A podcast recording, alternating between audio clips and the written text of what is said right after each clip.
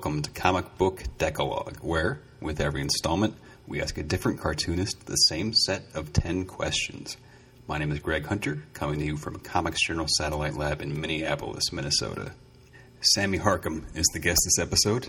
Now, news of Sammy's appearance on the podcast leaked online, and as you probably know, social media erupted. A lot of people noting that Sammy was featured on a Comics Journal podcast as recently as August 5th, 2015, discussing Murder by High Tide by Maurice Tillieu on one of the finest episodes to date of Mike Dawson's TCJ Talkies. The pitchforks are out. So, first of all, let me thank you, critics and supporters alike, for following these podcasts so closely. But additionally, Sammy is releasing yet another issue of his series Crickets, the second one to come out in 2015. Crickets number four is one of the best comics of the year, in my opinion, and issue five will no doubt be another amazing piece of work. This one continues serializing Sammy's story, Blood of the Virgin, which is a smart, downbeat, very funny look at an earlier era of low budget movie making. And you can secure a copy at whatthingsdo.com. And see, that's what we do on Comic Book Decalogue. We de escalate. You can hear this kind of cultivated composure throughout the interview because I was not nervous at any point. You'll also hear a number of airplanes overhead. That's on purpose as well. Crickets, number five, on sale this month. Kramers Ergot 9 out next year. Here's 10 questions with Sammy Harkham.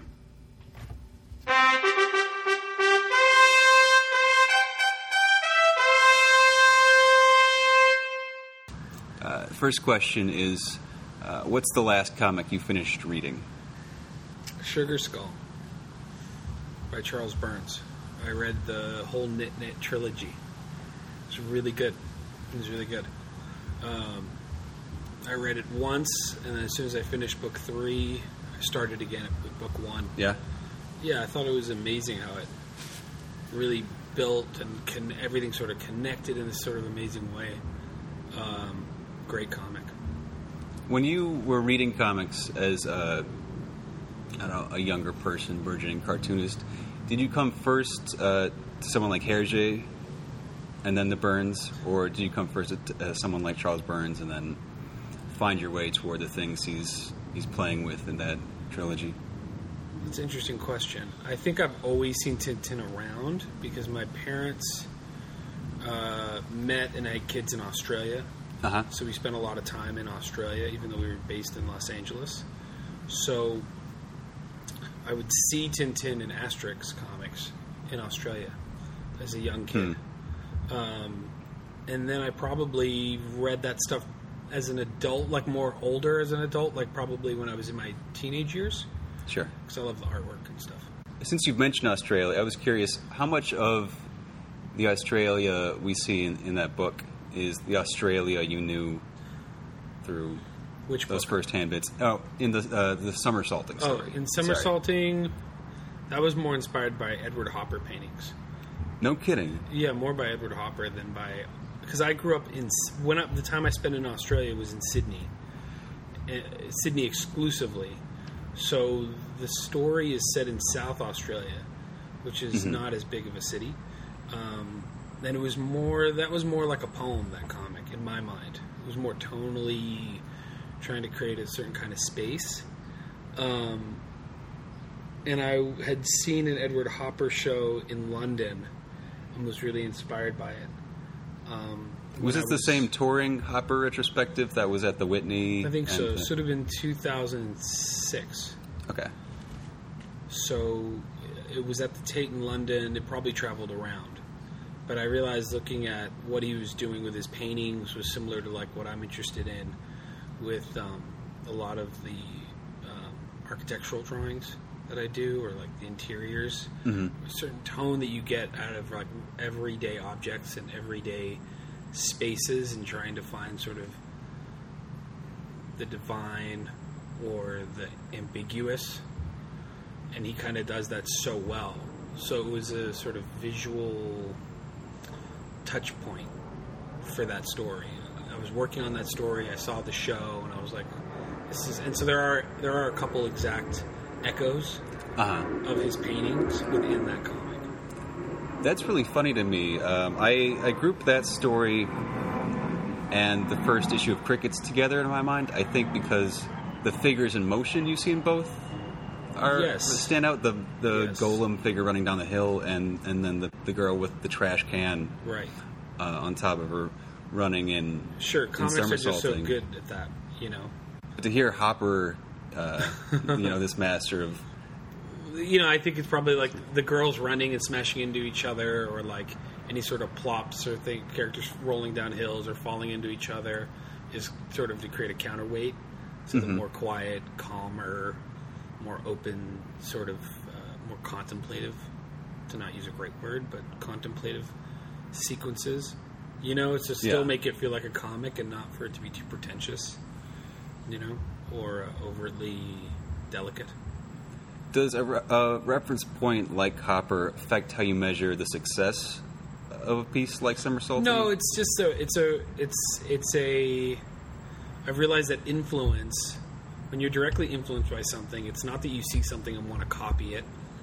It's what you see, you see someone. It's a shortcut to a place you want to go. sure. So I knew the tone for so in this instance I knew the tone of that story and then seeing Hopper's work in the flesh just got me that much more closer as far as a way to get there Sure. you know, and realizing that composition and a certain kind of composed quality, um, really measured quality, could go a long way towards that. So I think the story, if I'd never seen that show, the story would have probably resembled that in a lot of ways, but I probably would have taken more of a windy path to get there. Mm-hmm. You know? Normally, for the second question, I would ask uh, what cartoonist doesn't get enough praise, but by virtue of curating anthologies for the last 10, 15 years, um, uh, like correct me if you disagree, but you've been you've been answering that question in a- fashion True. I think. Um, Yeah, I agree So. I wanted to ask instead: uh, Did any contributors to the upcoming volume of Kramers Ergot really surprise you with their contributions? There's a guy named Abraham Diaz from Mexico that I'm really taken with. I think his stuff is fantastic. So I was really excited to see his work. Um, beyond that, I can't think of anything offhand. Um, if I had the book in front of me, we could talk about it more. I think there's a lot of familiar names, but I think they've all done exceptional work. I mean, the goal is to make a book that even if it was 90% people you were familiar with, you, it's like you've seen, you're looking at them for the first time. That's the goal. That Sure. you get the best thing out of them, or that you work with them. Hopefully, the plane Yeah. Uh, affecting us. But pause for edit. no, that's that's fine. no, but hopefully you uh, you get something and you present something in such a way that it feels like whatever preconceived notions that readers have had about that artist have washed away completely, and you're starting with a fresh slate. Do you think Kramer's has evolved to a venue for that kind of work specifically? I suppose I'm thinking of the previous volume's Kevin Huizenga piece, which is uh, Jeepers uh, Jacobs. yeah, a, a cover song. Of Oh, the one from Eight. Yeah, yeah, yeah, the yeah. one from Eight, or, or Gabrielle Bell doing as close as she's ever done to like a noir story. Do you think well, the those things were happenstance as far as like Kevin saying that's Uh-huh. what he wanted to do, and I was open to that. And Gabrielle, just talking to Gabrielle about fiction because I like her autobiographical comics, but I like her fiction even more. I think she's one of the best uh, literary cartoonists around right now. So uh, that's I didn't do much on either of those stories. I mean, I look at Kramer's as uh, as an evolving thing, and that my goal isn't to necessarily replicate what's come before, or what I've done before, or what people like before, but just to do something that is good on its own terms and interesting and challenging in a fun way. Do you think the weight of the anthology's reputation will affect that as you move forward? It You does know, affect. Cartoonists really keen totally to subvert expectations. Yeah, no, it totally Kramer's affects mold. it. I mean, people want things a certain way, but there's a lot of books. After Kramer's Four, there were a lot of books that looked like Kramer's Four. There were a lot of big book, big colorful books, especially coming out of Europe. So, and it's like you do something and you kind of want to move past that. You know, at some point you may want to go back. Right. You know, and this new one is probably closer to number four and five, like those earlier issues. than it has been over the last couple issues. But that's just because my head is is at that place. It's not thinking about what the reader wants. Mm-hmm. You know, I have to just bring a clear eye to what I'm looking at and try to just select the best stories and place them in a really good order that sort of maximizes, you know, what makes them special and make everyone's work work well together. You know. Do you have to be a politician to a degree with respect to sequencing? Uh, No, I mean artists will tell me if they want something to start on the left or right at times. Um, but no, I'd like to think that they trust me so that if I place their story last, mhm. you know, they trust that that's the best place for the story. You know, I, I don't think you with comics there are so few opportunities and chances to like do something for print or uh, not for print, but there's there aren't that many things going on. So I think it's it's if you get asked to be in a book and you're excited by the book, then like hopefully you can trust the editor and, and if there is something that's something you can discuss. You know, everyone who's in the book I love and I love their work. So any decision I make editorially should be taken from a positive perspective. Mhm. Even if that means I'm asking for them to do new pages or to make changes, which occasionally happens. You know, I wouldn't ask for those things if I didn't respect them already. Uh, we'll move on to the Neal Adams question now. This is question three. Uh, what's the most widely loved comic you can't connect with? Oh, jeez. It's a good question. Let me think. See, widely loved. I'm not sure what that means. I'm not sure in what uh, in what context. Widely loved. There's a lot of successful comics of the last 15, 20 years that don't mean anything to me. Most of it's like young adult type books Mhm. that come out and win a lot of awards. Like I don't read that stuff. It doesn't look interesting to me. Um, when I was younger, I had a hard time reading Love and Rockets, so I didn't I didn't engage with that stuff until I was in my twenties. So maybe that is the answer to your question. Um, just because Love and Rockets was seemed impossible to penetrate from the outside unless you started at the beginning, but the work looked a lot um, stiffer. It was more in like sci-fi. Sure. So I was like, is this the place to start? I didn't know where to start with it. You know, and I always respected the way it looked, but I didn't know where to begin. Um, I'm trying to think of what else would be something that's really well liked that I don't like. I read Carl Barks, and I like his storytelling sensibility, but I don't love his sense of humor. I much prefer John Stanley. Um, I don't know. I'm trying to think of people more in my little universe. Mm, I'm not gonna say. All right. Yeah. I mean, people people have been surprisingly game to answer that question. Yeah, no, so I think far, it's a I good. will- I think it's a good question because in a way, it's almost not. In some ways, it's the most personal sort of diss to be like, I don't respond to the way this person constructs stories, but at the same time, it's completely visceral. Your Mhm. reaction to like lines on paper and how they come alive, and if it works for you or not. You know. Um, I don't know. Yeah, I can't think of anything offhand, except for one person, but I don't want to say. it. All right. Okay. Uh, this is a new question. Uh, we're road testing, uh, beginning with this podcast. Mm-hmm. Uh, you can send a comic, one comic from any era, to yourself at 14. Uh, what is that comic? Gosh. At 14, I'd want to read something really sexual. But I had an older brother who collected comics. So I, you know, I was exp- exposed to Crumb at around 8 or 9. Cheech Wizard, Moebius, Tim Vigil's work with Faust, all at a really young age. Could you engage with Crumb? Or on, on what- no, I mean I could I didn't understand I couldn't understand the context of it, but reading this like I read Joe Blow, you know the story about the kid who fucks his mom and the dad fucks the daughter. Okay. So this was just like so transgressive and intense, you know. That's how I could connect to it, just purely as like, whoa, this is just The visceral- incredibly intense. I don't know. I was lucky in that I, you know, there was a there was a, a comic shop that had everything. At 14, I saw everything that was coming out. Was this in Los Angeles? This is yeah in L.A. and between L.A. and Australia at that time they both had really good comic book sections. And I think of any of the things I love now that I didn't love then. I just I don't know if I would have responded to like Wash Tubbs or Gasoline Alley Uh huh. or John Stanley comics. Um, there's nothing. There's nothing.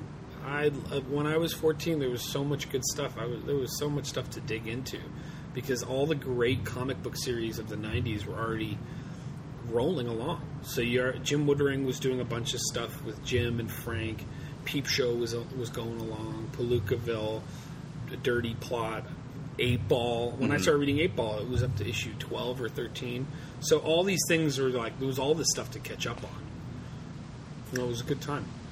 How would you compare that '90s uh, uh, alternative? I don't want to say it's a boom, but like a lot of things were happening at once. Uh, depending on who you ask, there's a similar sort of alternative comics renaissance now. I don't know if that's uh, a bias toward the present, but you see a lot of stuff.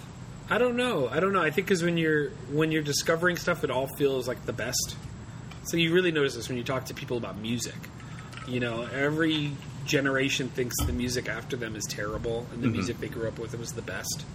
All I know is that no, like those alternative cartoonists of the early throughout the 90s actually that Fantagraphics and Drawn and Quarterly were publishing all had a very high level of craft Uh huh. which is just that has not been surpassed. So their range, the craft, means that they could just hit a wide range. You know, they had a lot in their arsenal. You know, uh, and I don't think there are as many artists now. Guys my age, I'm 35. I don't think there's many people with that level of craft. They're good. There's a lot of obviously a lot of really great cartoonists. Um, but it was it was definitely like an amazing time. To, in my mind, it's like that was, and I'm sure that'll happen again. It'll happen again, you know, at some point. But it's like when I think of seeing a Frank cover for the first time, hmm you know, as, as a 12 year old, and just been like completely blown away because not knowing what it was between that title and then the image on the cover, and just and it looks so perfect. And Clowes's work just being so, it had the polish and finish of like a of a real professional comic book. Nowadays, it's more. I think we're more like in that post Fort Thunder uh, post 90s thing where it's a lot more free form, there's a lot more variety. Maybe in some ways it makes it more open as a medium to people, hmm to artists, to people who are interested in just like uh, the medium as a form of expression, who aren't intrigued by like having something have the skill of Alex Toth.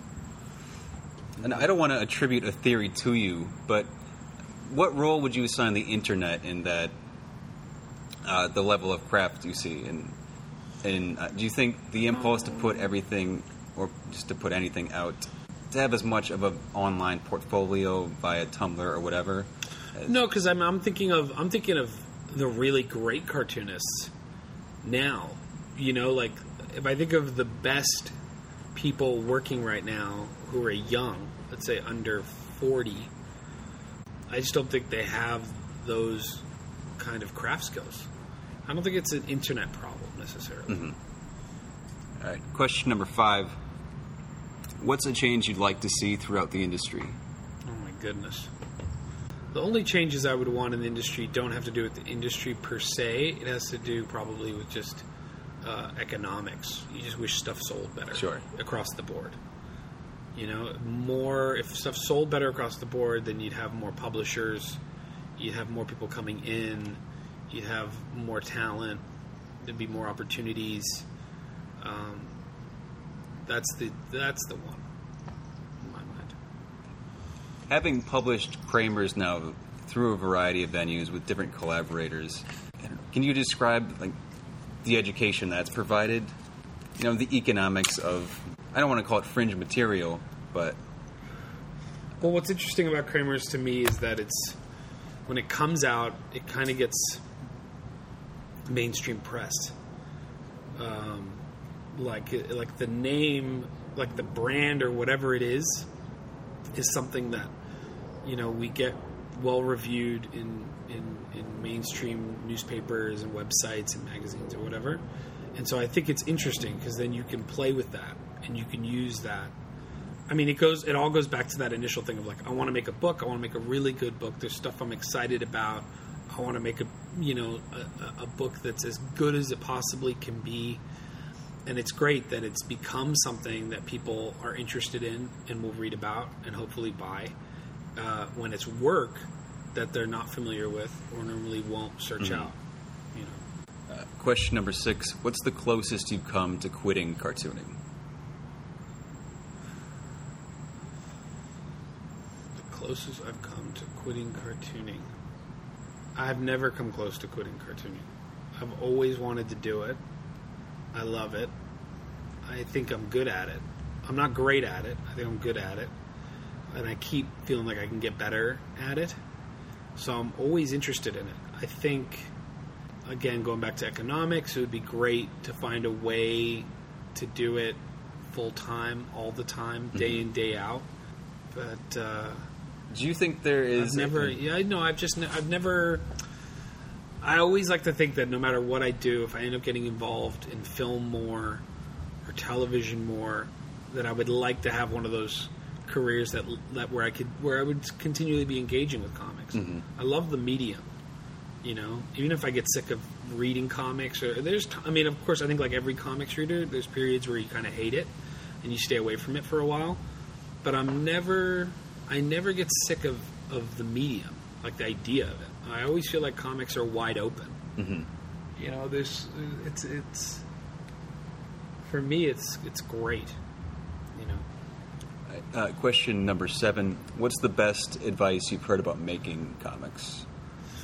The best advice I've been given was from Gilbert Hernandez when I showed him my work before I'd ever been published at a comic book convention. And he said, even if you have, even if all your lines are done freehand, use a ruler when you pencil and then have it be the freehand. And then he said, you always want to leave some space between the edge of your words and the edge of the word balloon. He said maybe a fourth of an inch or an eighth of an inch, um, and that was like two really good pieces of just uh, common sense advice that was really useful. And uh, question number eight What's the worst decision you've made as a cartoonist? I've worked with bad publishers. I've worked with bad editors. Um, sometimes I think, oh, I should have just found a good publishing house and just stayed put. You know, because when things go wrong, you have a tendency to try to backtrack and find out where you went wrong.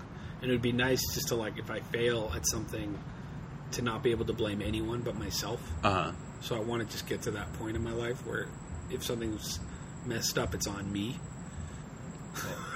Uh, along those lines, we've talked about Kramer's a bunch. Uh, we haven't really talked about crickets. Uh, with uh, an undertaking like that, did your how much is your idea of, of what you know your one man anthology comic like ought to be? How much has that evolved? It stayed the time. same. I've always wanted to do one of those series in the style of one of those 90s comics, and that's how I still look at it. Mhm. So the last issue was almost the entire thing was part of Blood of the Virgin because it just ended up taking up 48 pages. But ideally, an issue has three to four stories. Um, I love that format. That's still the most exciting format to me. Yeah. So yeah, it doesn't change. And uh, question nine: What do your parents think of your work? Tricky question. My dad, uh, they've never read my work. They've never read it. They've never read my work. My father is supportive in a sort of vague way, which is which is nice, you know. Um, Would you say they understand in broad strokes what you no, do? Having they don't understand what I do. My father, it's it's all it's all financial, so he thinks I should make like a TV show, like The Simpsons or something. You Mhm. know, he thinks I should put my energy into making something that could make money but he sees that you know he knows that people that there's a small audience for what I do and people like it. Okay. Um, and my mother, I talked to her about my work once, and she called me a loser, and so that was